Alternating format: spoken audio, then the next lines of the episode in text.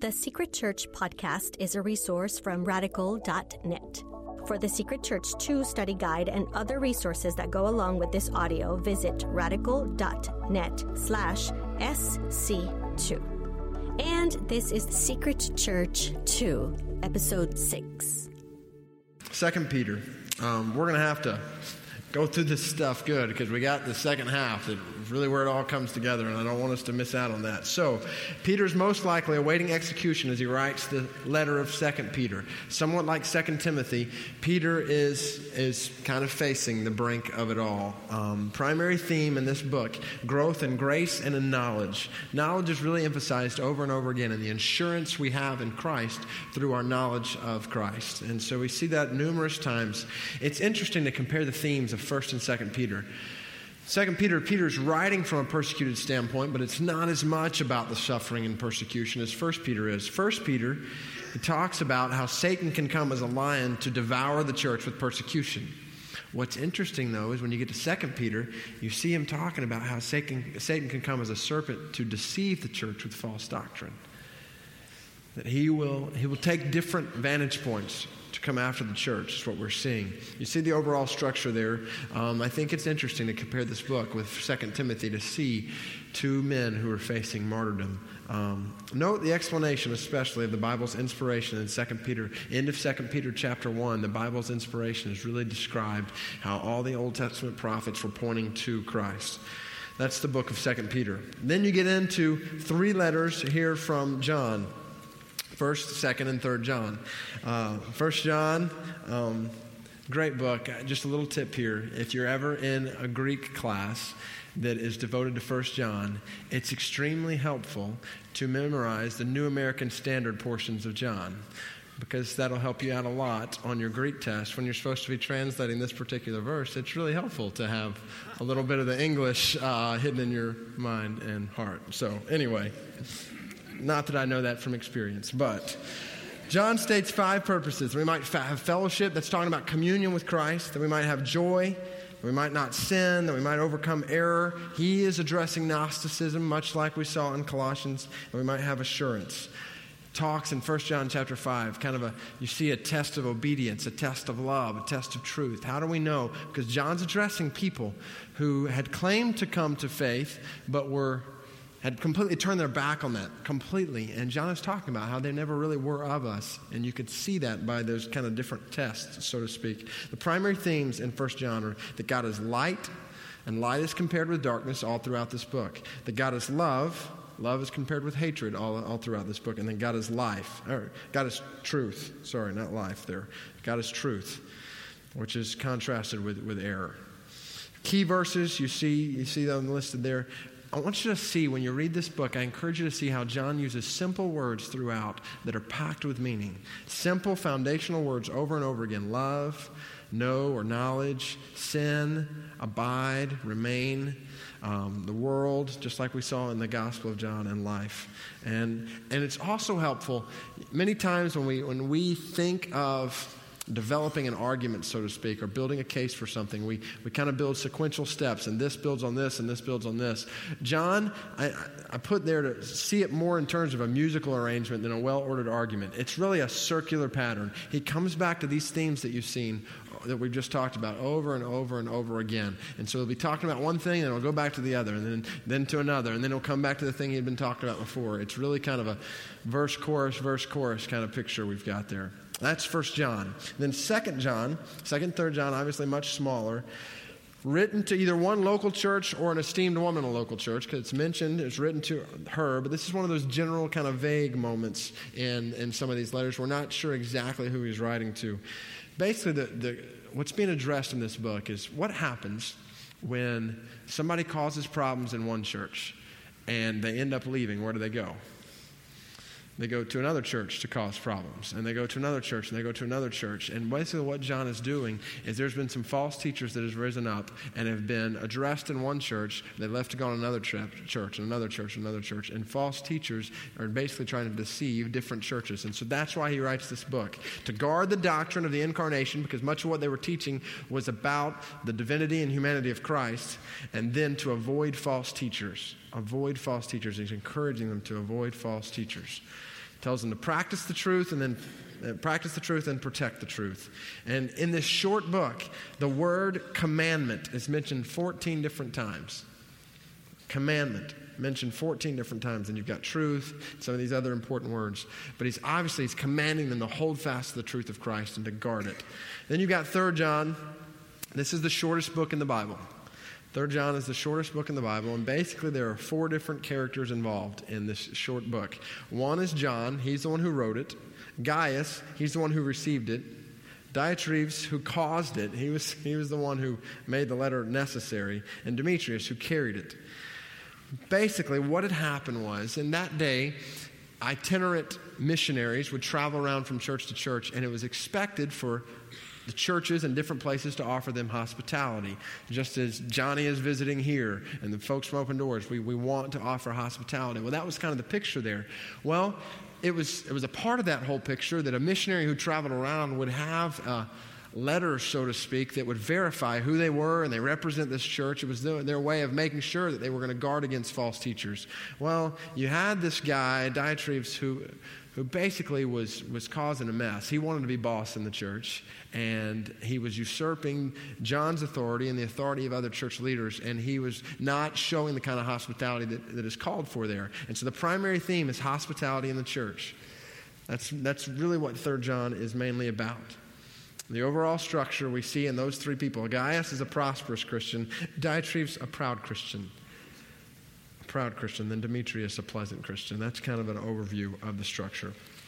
Last two books you've got Jude, another very small book, written by Jude or Judas, the brother of Jesus. And the primary theme, and this is a word that you'll see highlighted contend for the faith. Contend for the faith fight for, guard the faith. The picture in Jude is soldiers who are holding the fort at any cost, doing whatever's necessary to guard and contend for the faith. You see the condemnation of false teachers based on seven Old Testament examples. So, in this short book, you've got a lot of allusions to the Old Testament.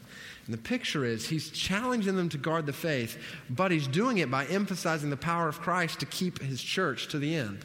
Jude emphasizes the power of Christ to keep his church to the end. So he's saying, guard the church, guard your faith, guard the gospel that's been entrusted to you, because you have a Savior who is guarding your salvation. He guards you, so let's, let's guard the gospel he's entrusted to us. That's the picture that we have in the book of Jude. Finally, Revelation. What, what is this book all about? What genre is this book? How do you even begin to describe or classify Revelation? Well, basically, in the very beginning of this book, we see it referred to as three different types of literature. First, it's referred to as apocalyptic literature, looking toward the future. Then you see second prophet or using all kinds of images in that. Second is prophecy. It's a word about things to come. And then it's a letter, it's an epistle. So basically, the conclusion we come to is this book has no parallel and it doesn't fit into any other groups. This is a unique in and of itself. Revelation is a very unique book. Now, this is not in your notes, and it's just going to be side information. We're not going to camp out here long. But throughout church history, there have been different approaches people have taken to how to interpret Revelation. How do you understand this book? And basically four main approaches and i'm just going to run through them real quick they're not your notes but the first book first approach to revelation is it's called a preterist uh, uh, approach to it which basically means we're looking at Revelation as something that was only intended for those first Christians in the first century, and the only application is to what was going on in their lives at that time. It's not about future things, it's about what was going on right there, and that's where it stops. That's where its meaning stops. Second is a historical approach to the book of Revelation, which basically says that all of church history is fulfilling the things we see in the book of Revelation. And so there have been attempts in church history to details that have come along the way over the last 2,000 years to, to, tie those back to this verse or that verse in Revelation, a historical approach. Third is symbolic. There's some people who believe that Revelation is just symbolic of the battle between Christ and Satan, good and evil. And so we just we should just interpret it as simply that, symbol, a symbolism. And then fourth is the futurist interpretation which basically says that this is prophecy. This is something that's looking toward, toward actual events that are going to happen one day. Basically, the way I would encourage you to look at the book of Revelation is through two lenses. First lens, I would encourage you to look at the book of Revelation through the lens of what it meant to these first century Christians. Was there application to them? Yes. We're going to see that in just a second. There was huge application to where they were and the gospel's effect on where they were at that time. But then it makes pretty clear at the very beginning of this book that it is about prophecy. And so not only look at what it meant for them then, but second, look at what this book is telling us about all time as a whole. There's all kinds of instances in Scripture where, even in the Old Testament, we see a prophecy of something that's going to happen, and it's fulfilled at one point in part, but it's fully fulfilled in Christ. And that's kind of the picture we're seeing here. So look at it through two lenses through what this meant for those people at that time, but also what it means for all people of all time. So, with those two lenses, let's dive into this. It's written, the book is written by John when he was exiled on Patmos. After Nero, an emperor named Domitian came along. Domitian was a cold blooded murderer and was, was wreaking havoc on the church.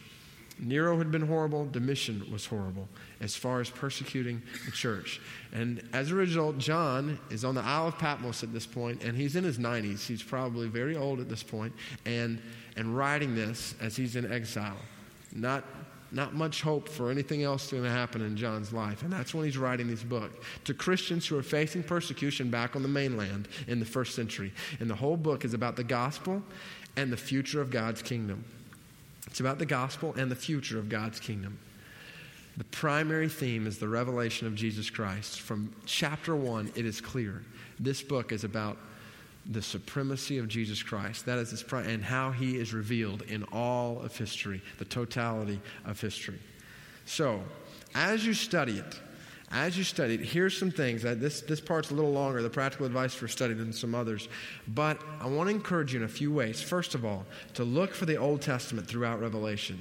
This is something when we, we get so caught up in thinking Revelation is about the future and we start getting into this left behind mode that we leave the real meaning of Revelation behind because there's Old Testament that's looking back as well throughout this thing. Out of 404 verses, there are 278 references to the Old Testament. 278 verses out of 404 of them that contain references to the Old Testament. These are the books that it's predominant from, from Psalms, Daniel, Zechariah, Genesis, Isaiah, Jeremiah, Ezekiel, and Joel. It's really neat to see how Genesis and Revelation serve as bookends of the Bible. They're bookends of the Bible. I've listed some things there. We won't, we won't look at those tonight, but it's, it's an incredible picture to see how this is no accident that Genesis said what it said and Revelation says what it says. It all comes together. We really see the unity of the Bible in the book of Revelation some help in understanding this apocalyptic imagery this, this beast, these horns, what's going on in this book? Well, a few things. First of all, remember that imagery, that the imagery is fantasy. Now, by that I don't mean it's not truth, but I do mean that it's images that do represent things. It's, it's, it's fantasy type images that we need to, if we get so embroiled in well, what does this part of this, this, this beast or this part of this dragon mean? And we start getting so focused on these little minute things that maybe we're not the point of why it's depicted this way. So don't get too caught up in that. John interprets the most important images. The most important images, we need to know exactly what they are. We're not left in jeopardy on what they are. He makes it clear. Pay attention to the fixed images throughout the book. There's certain images that represent judgment or certain images that represent blessing that we really can focus on and pay attention to. The things that repeat and recur are things we need to camp out on. And then to see the visions as a whole, not always pressing every detail. See the overall picture of what's going on here because if you get get caught up in trying to interpret this, this, this, this, and this, and all this little picture right here, you'll miss the, you'll miss the forest for the trees. Finally, see the majesty of God in Christ all over Revelation. Domitian had claimed that he was Lord and God, and he needed to be addressed as Lord and God. And so, over and over again in this book, John says, You're not Lord and you're not God. And he makes it clear through the picture of Christ. The throne is mentioned 44 times, king, kingdom, and rule about 37 times, and power and authority about 40 times. The sovereignty of God is all over that book. Okay. That leads us to part two. we've got an overview of the books of the Bible, now of the books of the New Testament. Now I want us to see how they come together. How they come together. Now, this is where we're going to briefly tie with, if you were here at Old Testament Secret Church, where we, where we left off there, and how it catapults us into the New Testament. You've got in your notes there, why did God give us the New Testament? Now we're thinking about that theological dimension. We've thought through some of the historical, literary picture, theological dimension. Why did God give us the Old Testament? Well, f- main reason, overarching reason, this is, this is based on notes from Secret Church that we saw in the Old Testament last November, to reveal how God redeems his people for his kingdom. That's the whole point of the Old Testament. It's showing how God is taking the initiative to bring his people back to himself. He's redeeming his people for his kingdom. Now, God's kingdom we described as three faceted. First of all, God's kingdom involves people who are ruled by the king. The people that he rules and reigns over, people that are ruled by the king. Second, a place where the king has dominion. So you've got people in a place where the king has dominion, and then the kingdom involves, third, a purpose for the king and his kingdom. So, what we saw in the Old Testament was God bringing his people to his place for his purpose. And we saw that in different times. We saw it at the very beginning of creation. We saw after the fall of creation and what God did with the patriarchs, what God did with, with the judges and the prophets, what God did through his kings, what God did through the united monarchy and the divided monarchy in the Old Testament, and what God did through basically anarchy after that. It was, it was over and over again. We saw this theme of God bringing his people to his place for his purpose. Now, that's the Old Testament picture. And everything, when you get to the end, points to the day when God will redeem his people for his kingdom and establish his reign over all creation. That's what the Old Testament is pointing toward. But the Old Testament is an incomplete story. The Old Testament is incomplete. We are left hanging at the end of Malachi. We want something else, but it's not there. And so you have this period of four or five hundred years where you don't hear anything. And then you get the New Testament. Why did God give us the New Testament? To finish what the Old Testament started. The New Testament finishes what the Old Testament started. Here's the beauty of the New Testament God redeems his people for his kingdom in Christ. The whole plan of the kingdom revolves around Christ.